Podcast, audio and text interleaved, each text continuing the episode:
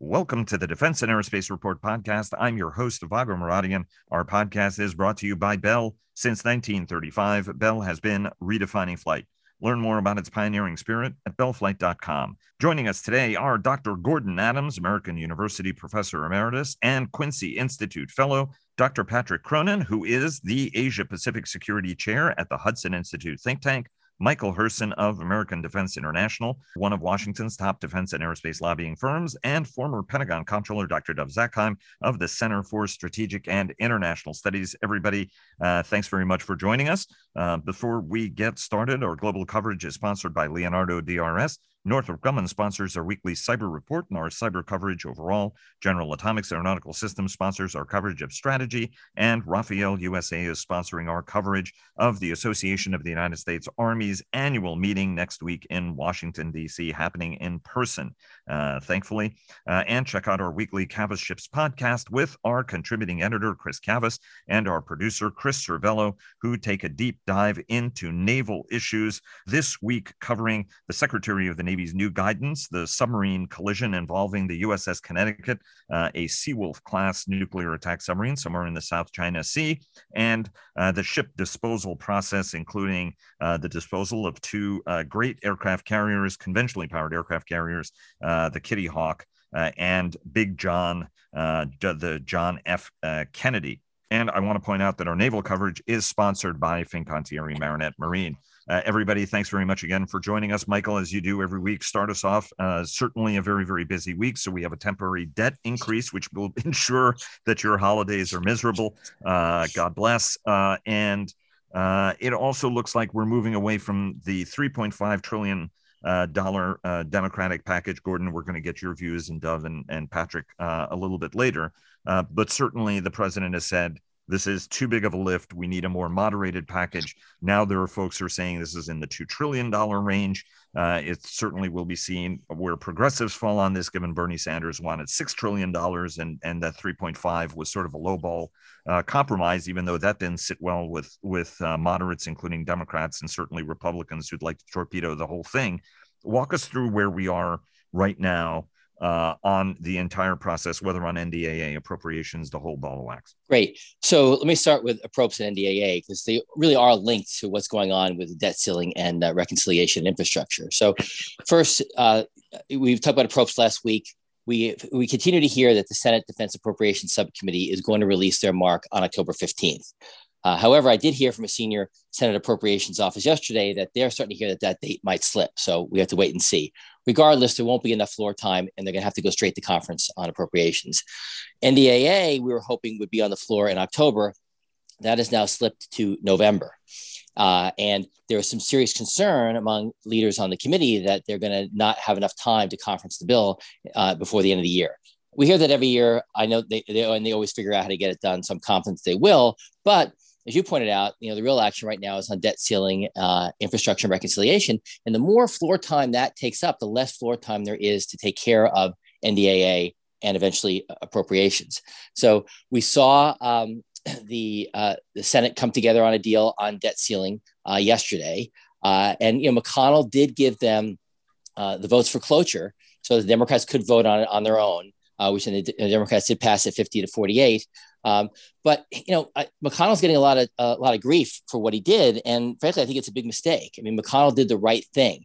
He saw the clock had run out on the Democrats. He didn't have enough time to use one of the reconciliation vehicles to raise the debt ceiling. And while there was some concern, I think, in McConnell world about blowing through the filibuster and going nuclear, that wasn't really going to happen. Manchin made it very clear that he was not in favor of eliminating the filibuster for the debt ceiling. So McConnell really did the right thing for the country and gave the Democrats some more time. And I think the response has been wrong. I mean, Schumer attacked McConnell and the Republicans on the floor last night when it was clear that this was going to pass and raise the debt ceiling until December 3rd.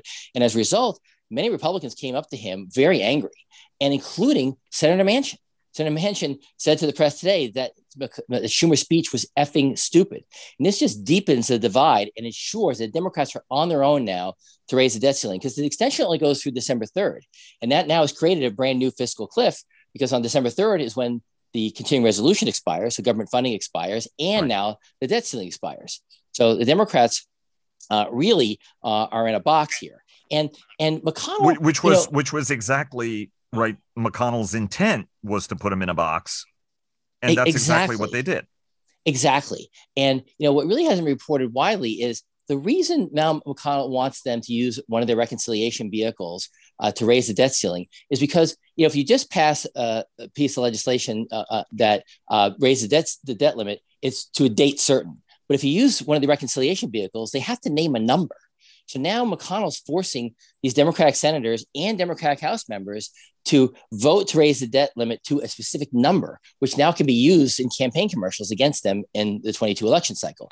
So-and-so voted to raise the debt limit to 30 trillion or whatever the number is going to really sting. And that's the box the Democrats are in. And there really is no way out at this point for them. And now the Democrats, now with this being passed, all the focus now is going to be on the infighting with the Democrats. They now think that they have time to pass now their infrastructure package and the reconciliation package, which, as I mentioned earlier, will take time away from getting NDAA and appropriations done. But that's going to be very difficult for them. I mean, obviously, Manchin was very upset yesterday, and Manchin told colleagues earlier this week that you have to pick one of the three major priorities, whether it's expanding the child tax credit, paid family medical leave, or subsidies for childcare. It's got to be one of the three. And while Biden has said that maybe this number comes down from 3.5 trillion to around 2.2 trillion, Manchin's still at 1.5 trillion, and that's not changing. He's not going anywhere. And Bernie Sanders is still at 3.5 trillion. So, and the Democrats have put themselves now in a box with another artificial deadline. Pelosi had to pull the bipartisan infrastructure vote at the end of September. Now the new deadline is October 31st. So she's promising a vote on the bipartisan bill by the 31st, but the progressives are not going to vote on that unless they have the massive reconciliation package to vote on by then too. And there's no way that they're going to be able to meet that deadline. And I've talked to multiple Democrats who were a little more optimistic before, who are now very pessimistic now. So I think we're going to have a very tough October, November, and then we're on a fiscal cliff when we hit December 3rd. Look, I think there's a lot of disingenuousness happening because, in 4 years under Donald Trump, it was something like, $7 point something trillion in terms of the debt increase. Under Obama, because of the BCA and a whole bunch of other things, over 8 years, it was only 9 trillion or so. So, I mean, everybody is responsible for this. And as we've discussed on this program, Republicans have a tendency of not caring at all about what the debt is, as long as they're the ones doing the spending.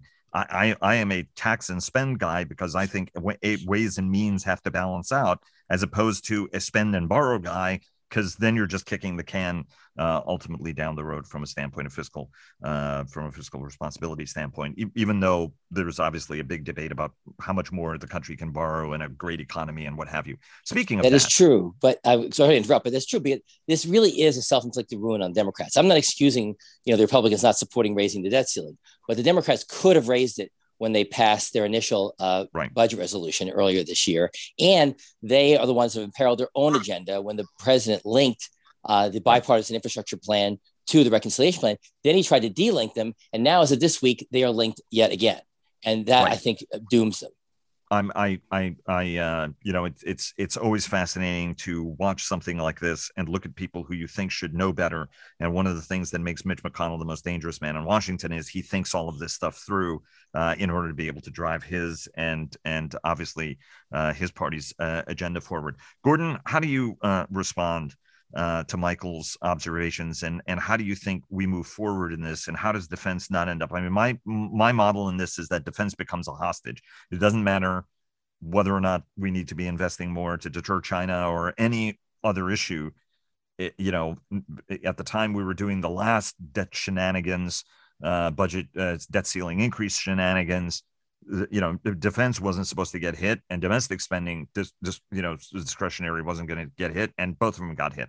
Where are we? Where are we going? And is our party leaders actually making catastrophically bad decisions in this process?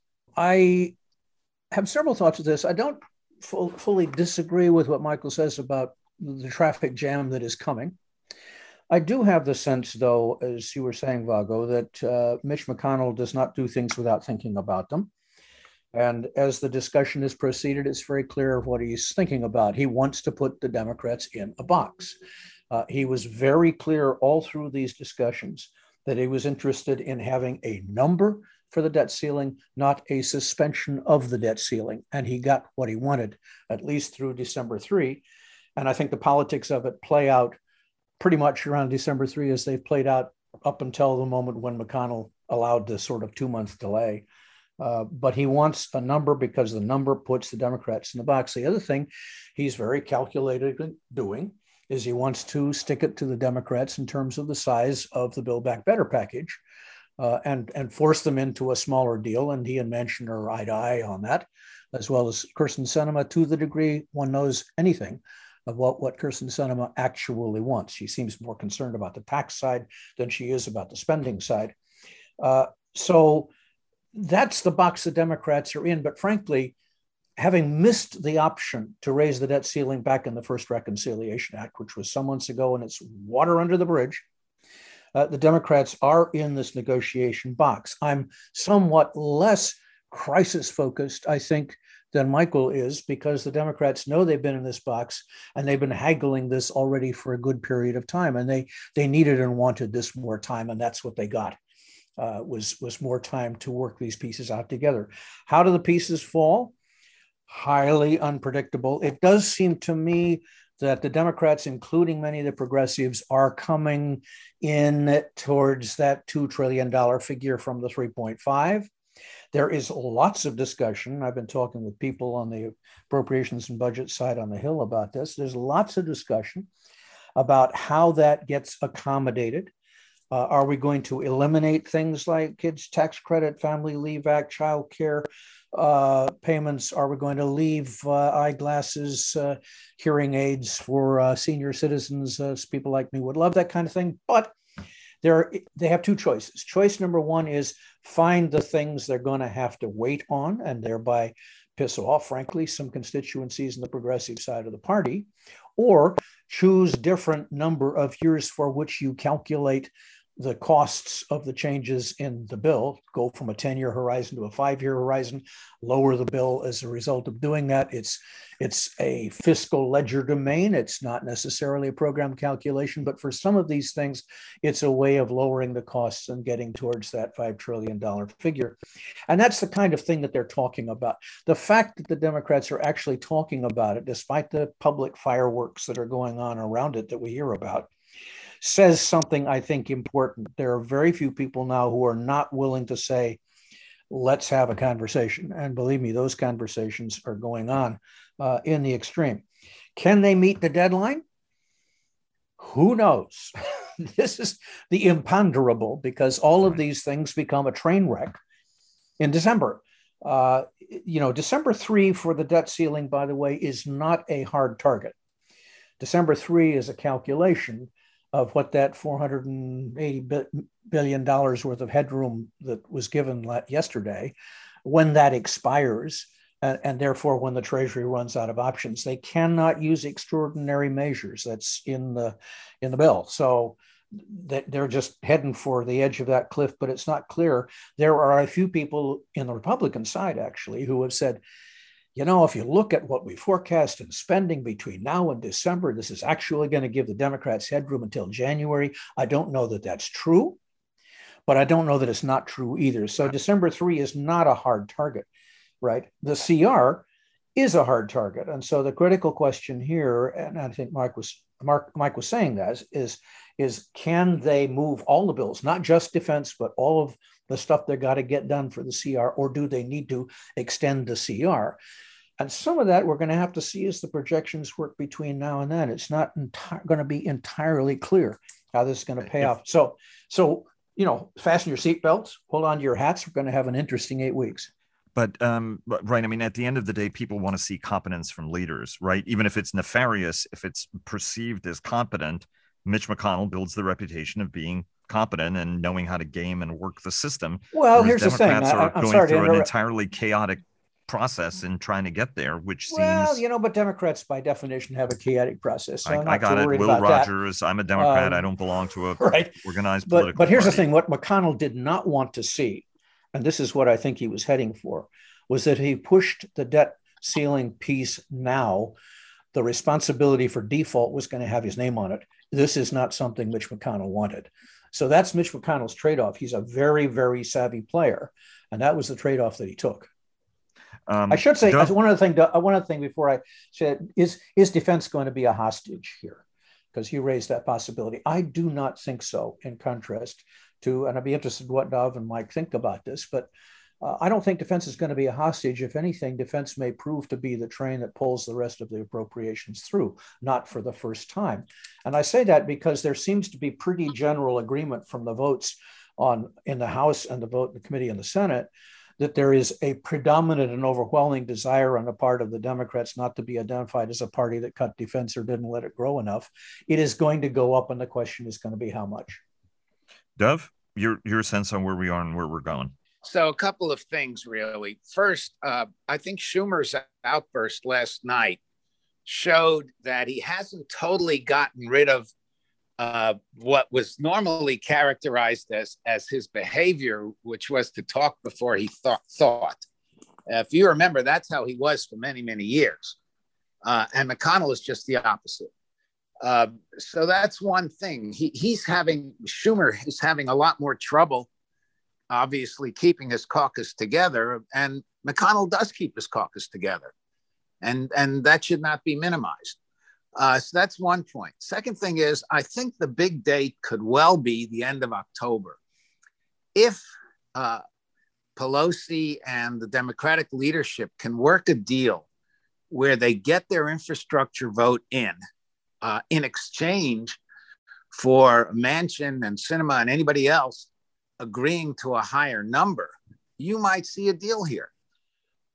We've tended to delink those, not to say delink in the way you talked about it earlier, but delink the fact that you could have a deal by linking them, but not the way it's been thought about until now.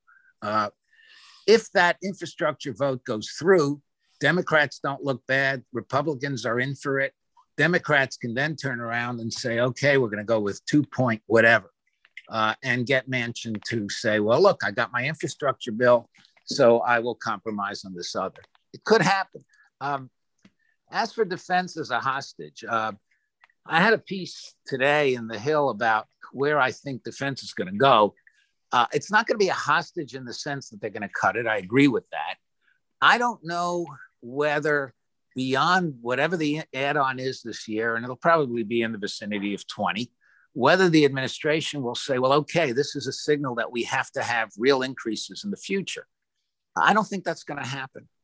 I think that in spite of the China incursions right now that Patrick will talk about in great detail, I just don't see this administration focusing on the defense side of dealing with China as much as perhaps other elements, trade, et cetera. So no cuts in defense. They'll obviously accept whatever Congress gives them as an add-on this year. But when we're talking about 23, 24, I just don't see any growth. But before we move on to the international portion of the discussion, because Patrick has been very kind in waiting, Gordon thinks there's going to be a deal. Dov is saying there may be a deal, depending on the factors. Where do you fall on this, Michael? Is there going to be a deal or not? I'm more pessimistic. I do not, but I'll qualify what I'm going to say. I do not believe there's going to be a deal this year, right? Because remember, Manchin said a while ago that he wanted to punt all this into calendar year 22. So that's still a possibility, but I think that Manchin has made it clear what his positions are. He's not wavering. And I think that Schumer made it much more difficult last night by putting Manchin further away by criticizing what the Republicans did, because Manchin's the guy that's out there pushing for bipartisanship. He pushed for bipartisanship on the infrastructure bill. That's his reason for not wanting to tank the filibuster. And again, as we've said before, it's not just Manchin. It's not just Sinema. There are countless other senators and Democratic members of the House that are very concerned about what this money is being spent on, how big the numbers are, and the pay-fors as well. So I just do not see this coming together in the short period of time that they have. One person's bipartisanship is another person's sellout or impediment, right? But I do agree, having had conversations with members, that it's not like Manchin and Sinema are actually outliers. They're the public faces for a lot of other members who have similar sorts of concerns. Let's move on to the international part of this discussion. Patrick, very, very dynamic week in Asia today or yesterday. News broke USS Connecticut, Seawolf attack submarine had a collision in the somewhere in the South China Sea. That was happened 5 days ago, and talked to a friend of mine who said, look, I mean, the whole drive of this was make sure the crew and everybody are safe. 11 were injured on the ship. That suggests that she was going fast when she hit something. So it could have been a cargo container or in a transit corridor or what have you, because generally if she was doing something spooky dooky, she'd be going a lot slower than that. But the Chinese have been doing large surge exercises against the Taiwanese, coming to the verge of Taiwanese airspace and veering away when you get, dozens of aircraft. I think we're beyond 50 now in these formations, is not only to sort of tax the Taiwan Air Force, but it increases the prospects of something going bad. And then we have the Evergrande scandal, the property scandal, which is the tip of a variety of different icebergs that the Chinese are navigating. For example, energy shortages and greater reliance on coal power, obviously, which is the country's major thing. Walk us through all of these different storylines and what this week tells us. CIA also launched a new center, right? Finally, amazing that we didn't have that. Walk us through sort of the headlines of the week and what you found most interesting. Well, certainly, and just trying to tie this into the budget discussions, I think there's no doubt the Biden administration is continuing on with the Trump administration's focus on China as a major challenge and the pacing challenge, as the Defense Department calls it. And you see that with the CIA creating a mission center just for China and a new mission center it's pulling together that's on high technology, which clearly overlaps with China as well. And while it's then relegating North Korea and Iran previous mission centers and putting them back into their regional analytical sort of homes. That shows that at least the administration is trying to put the spotlight on China. Whether it's going to be fully budgeted is another matter, whether it's in the intelligence community or in the defense budget. And there are good reasons to doubt that the resources are sufficient for this priority. Let's talk about Taiwan. The shows of force over the past week have included more than 150 fighters, bombers, ASW, and other aircraft from the People's Liberation Army Air Force. They've been flying and flooding into the Taiwan buffer zones, the air defense identification zones around Protus Island and other parts of Taiwan's airspace. And these shows of force are not unusual, but the scale of them is unprecedented. And here, they're trying to do several things, as you suggested, Vago. Yes, they are trying to send signals to Taiwan to knock it off, if you will. They are trying to send signals to their domestic constituency that, hey, watch over here. We're standing up for China's nationalism. So pay no attention to the Evergrande real estate, potential default and the other problems that they're having economically with supply chains and power outages. They're also sending a signal to the United States to say you're going to face intensified competition with the PLA and with China in the years to come if you and your allies and partners don't stop augmenting your military cooperation. And that includes things like the United Kingdom's carrier operating with Japan and the U.S. in the South China Sea. It includes things like the AUKUS submarine deal, where Australia, the United States, and the United Kingdom are going to try to come together as a strategic technological partnership and focus on undersea warfare. I want to just mention that Tsai Ing-wen, the president of Taiwan, has an amazing article in the current issue of Foreign Affairs. This is November, December 2021, on Taiwan and the fight for democracy. She says two things that I think that are worth calling out. One, if Taiwan were to fall, the consequences would be catastrophic for regional peace and the democratic alliance system. So she's basically underscoring the assumption here, which many hold true in both sides of the aisle here in America, that if Taiwan were to be overtaken by force from the mainland, then the entire post-World War II alliance system and U.S. posture in the Indo-Pacific would be completely undercut. She also says, on the more positive side, that Taiwan is ready to stand up and be a global force for good.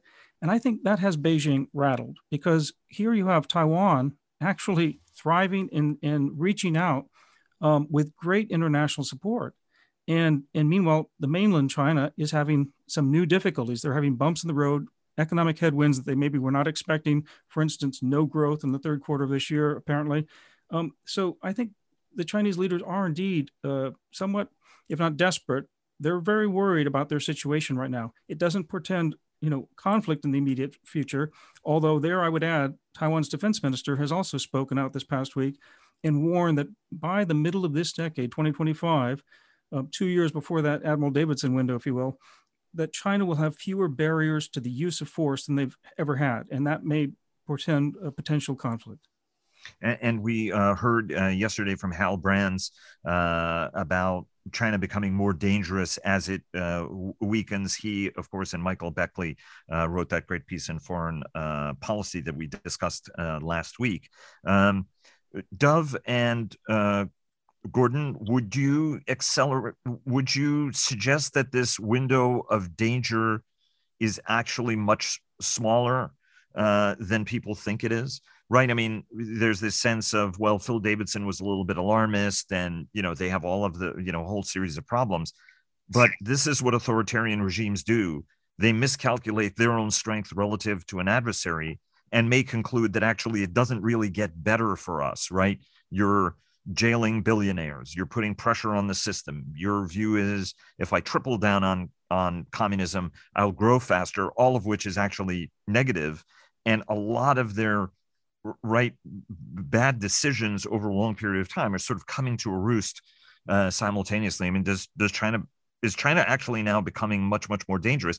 Any one of these large-scale exercises, if they lose an airplane, could be casus belli. And ultimately, that's how the Chinese think. They want to put Taiwan in a position where something could happen that they could pounce on. And ideally, in their strategy, all I have to do is hold the United States off for a week and I can take Taiwan. As Pollyanna and absurd as that might sound, you know, frankly, as one of them put it, with help from the KMT inside Taiwan, right, which makes it another more complicated dynamic. You know, what do you think, Dov and Gordon, real quick to get you guys on this? I am worried, partly because Evergrande is not the only problem they've got. In the real estate sector, for example, there are three other big ones: RNF Properties, Sonac, China Holdings, Country Garden, all big property investors who are far more leveraged than people realize or that they put out in official numbers. And it's not just the property companies, because the banks have been, throughout the banking sector, have been listing these kinds of assets as their assets. So you got this whole house of cards. We don't really know. We never really knew what kind of real growth China had.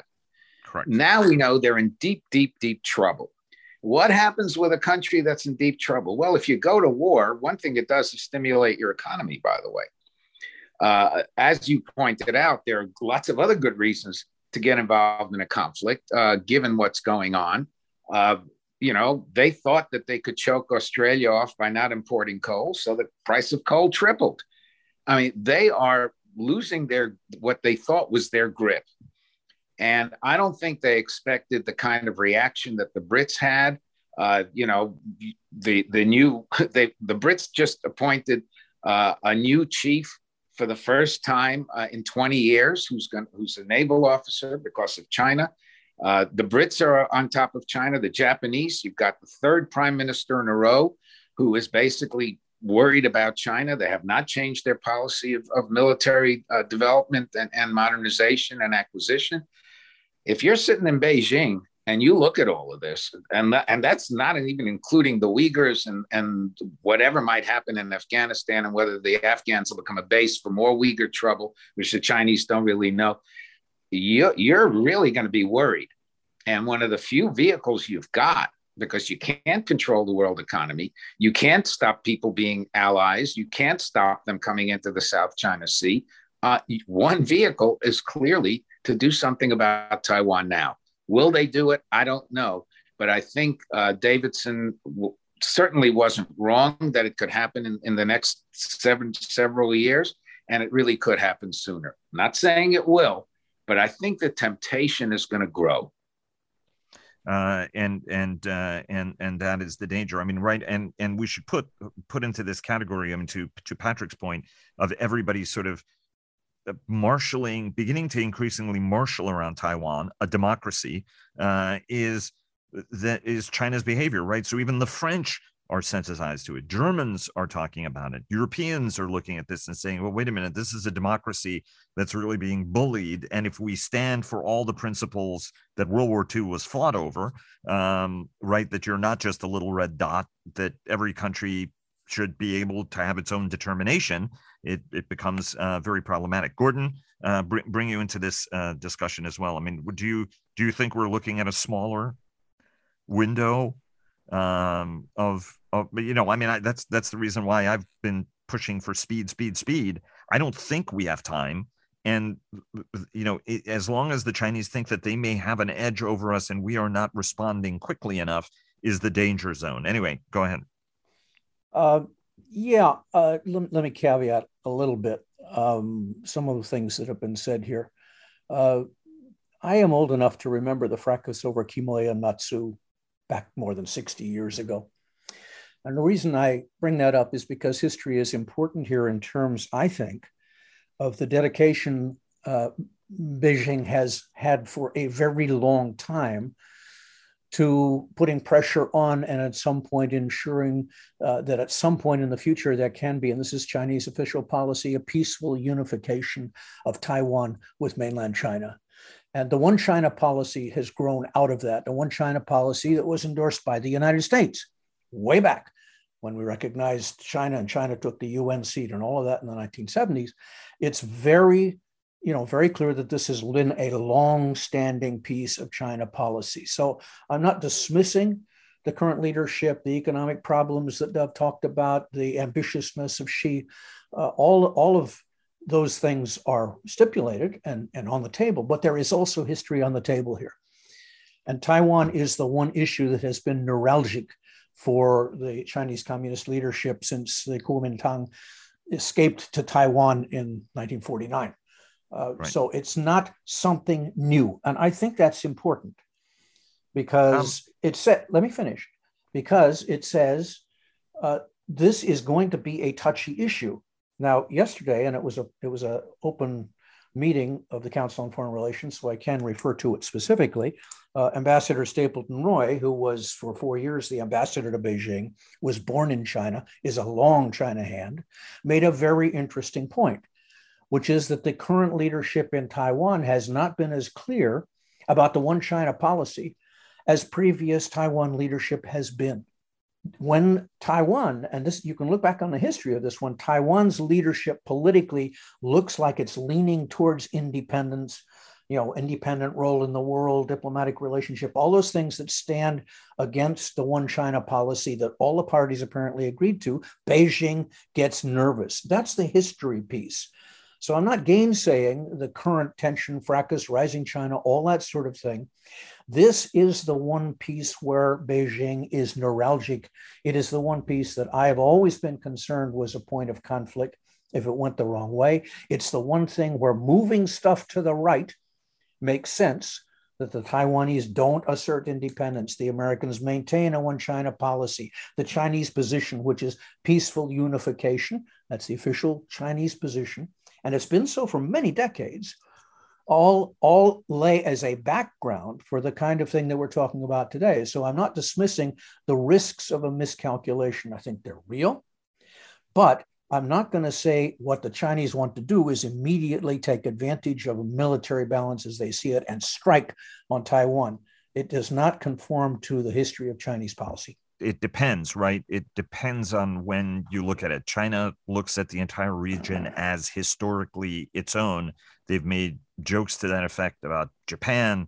They even, you know, it was, you know, I think it was about 15 years ago or 10 or 15 years ago in Korea. Well, it's like, well, everybody knows, you know, Korea used to be part of historic China. Okay. I suppose if you go far enough back, it was all China. I guess the question, Patrick, for you is, does the Biden administration and some in Washington have been talking about that it's time for the United States to take an ambiguous stance toward Taiwan and make it unambiguous, that the United States will actually come to the defense of Taiwan. Every single military leader has been talking about war games in which we defend Taiwan against Chinese attack. That is a very specific thing that we're saying to make it clear to China not to miscalculate. Ultimately, the president has even weighed into this. Does the administration need to do this? Would it deter if they did do it? What's your sense on that? The situation is delicate, even if it's not likely to lead to conflict in the immediate term.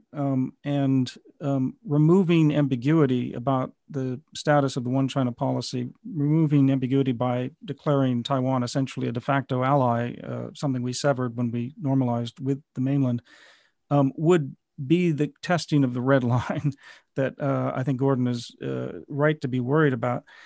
Even if that history that I would emphasize, there are other parts of the history, including the Six Assurances, not, you know, the other aspects of China's harassment and pressure strategy that's grown over the years against Taiwan has required some kind of pushback.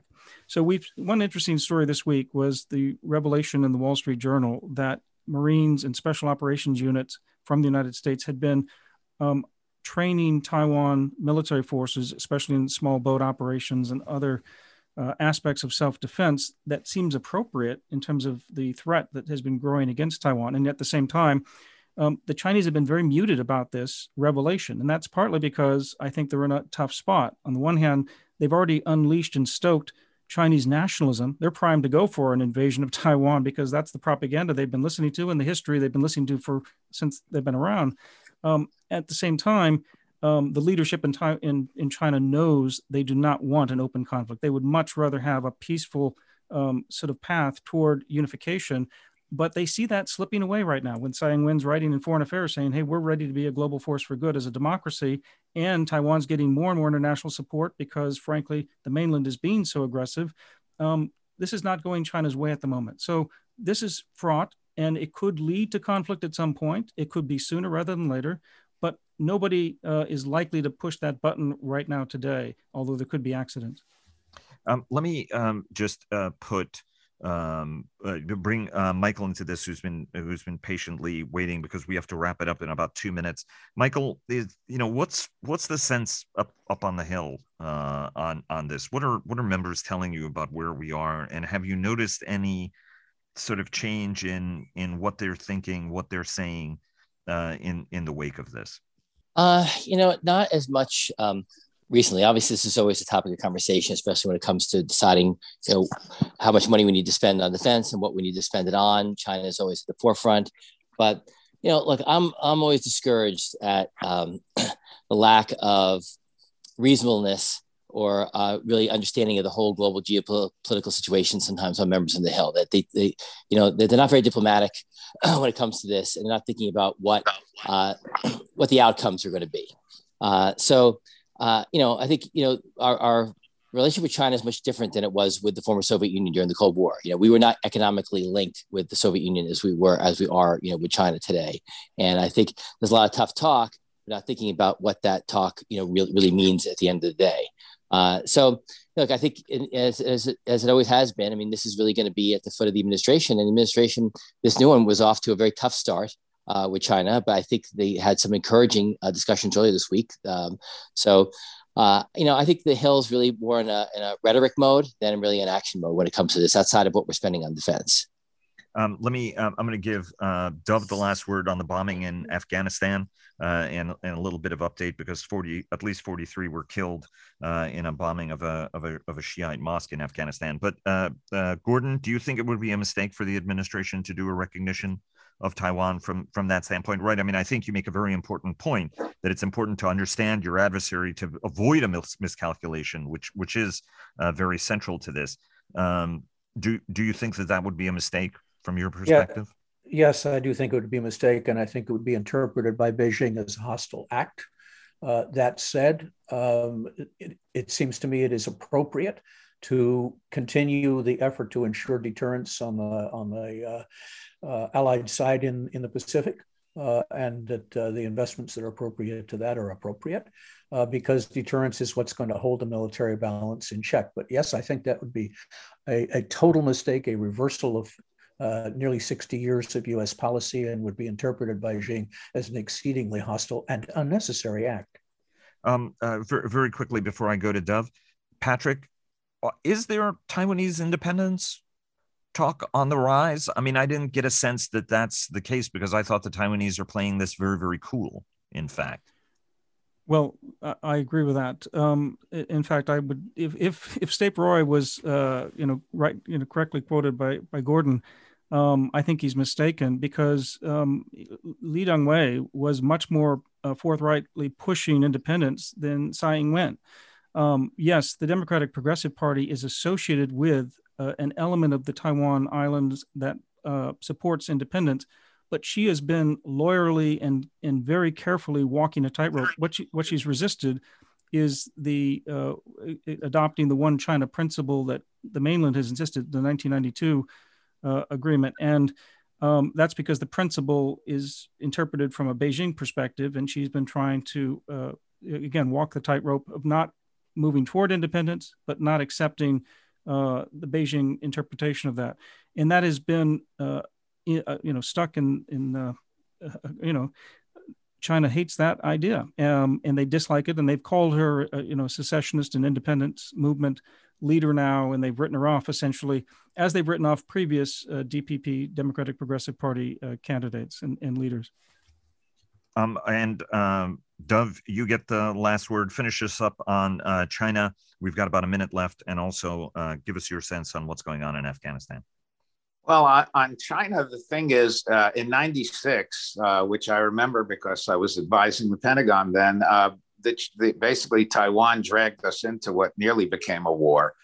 And I think we could explicitly say we're going to defend Taiwan, but I think we would have to link that to explicitly say under no circumstances that we can foresee would we support Taiwanese independence. I think that unless you link the two, then you really do create more paranoia in Beijing and ask for trouble, which could come anyway.